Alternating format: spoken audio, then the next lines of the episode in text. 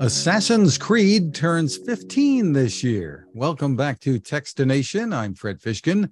Joining us is Kate Heartfield, author of a new novel that opens a, a new chapter in the Assassin's Creed universe, The Magus Conspiracy. Hi, Kate. Hi, very happy to be here. Great to see you. So, Assassin's Creed from Ubisoft is one of the most popular video game franchises. Uh, captivating action adventure. It spawned a series of books as well. You're the author of the latest. Congratulations and tell us about the experience. Yeah, uh, so I'm an author of science fiction and fantasy novels, and I'm also a player of Assassin's Creed video games.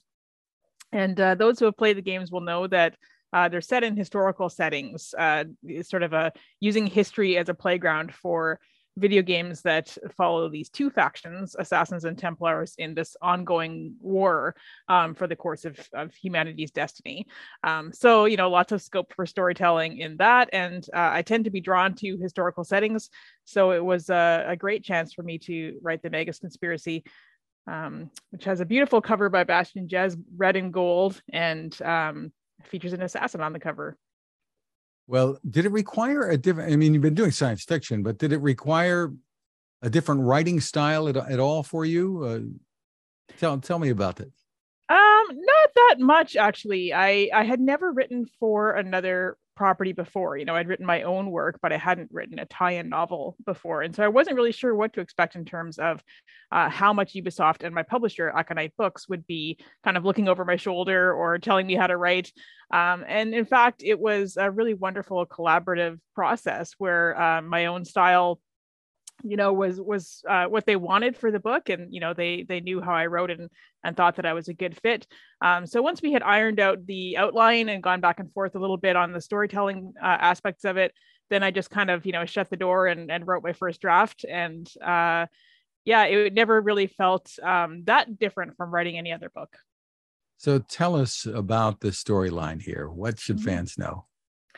Uh, so the Magus conspiracy uh, begins in 1851 and it follows a couple of characters uh, around a few different countries in Europe over the course of the next decade. Um, so, it, you know, Europe in the middle of the 19th century uh, was a very fractious place politically. There had just been a series of revolutions across Europe. And of course, it was a time of great change in terms of the industrial age and technology and science and everything else.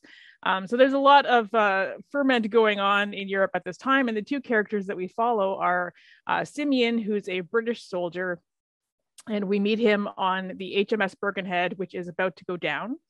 Uh, and we meet Pierrette, who is uh, an equestrian acrobat at the Great Exhibition in London at the same time. And then their paths uh, cross um, as they both find out more about the Assassin's Brotherhood and about this conspiracy that's going on that they have to solve. Well, what are some of the things that have made this franchise, in your opinion, here, so popular and and long lasting. You've been a player too. Mm-hmm.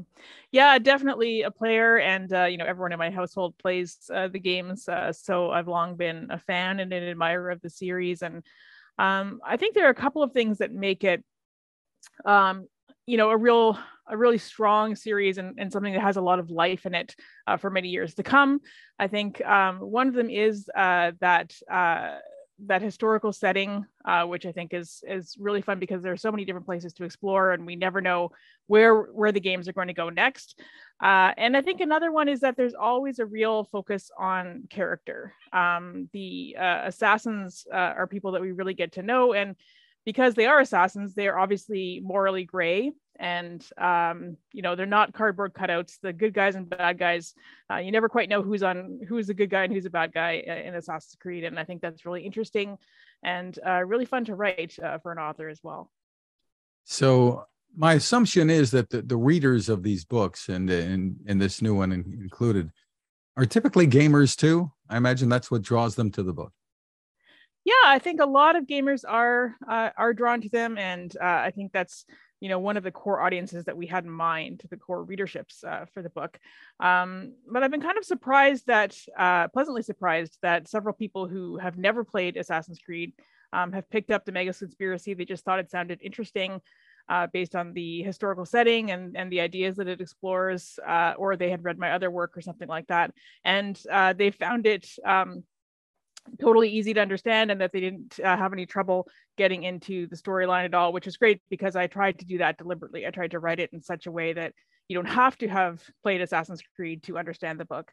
Um, but at the same time, I really wanted the gamers to be um, to fall in love with it and to feel like, yes, this is an Assassin's Creed book.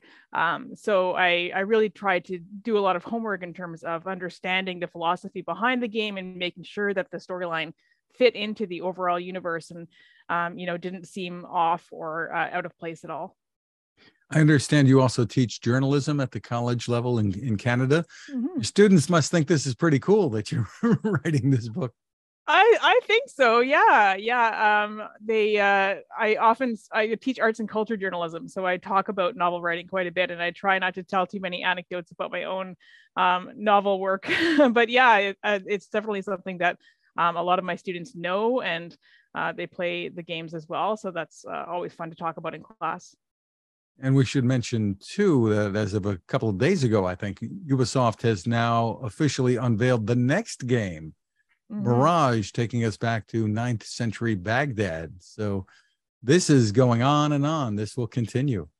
Yeah, Mirage looks fantastic. Um, you know, it follows one of the characters that uh, people got to know in Valhalla, um, but it, it's it's actually earlier, and um, the few things that have come out about Mirage so far look really interesting and exciting. I was watching the showcase the other day where they talked about what's coming next. Uh, you know, there are a few different projects that are in the works. Uh, so it's really exciting to see that these stories are just going to continue. And in terms of my own work as well, um, the Magus Conspiracy does have a sequel. It's called The Resurrection Plot. And that'll be coming out in 2023, uh, probably in the summer of 2023. And I'm working on that now. Wow, that's just terrific. Well, congratulations. This book again is called The Magus Conspiracy, M A G U S. Kate Heartfield, thank you for taking the time with us. Thank you so much. It's been lots of fun.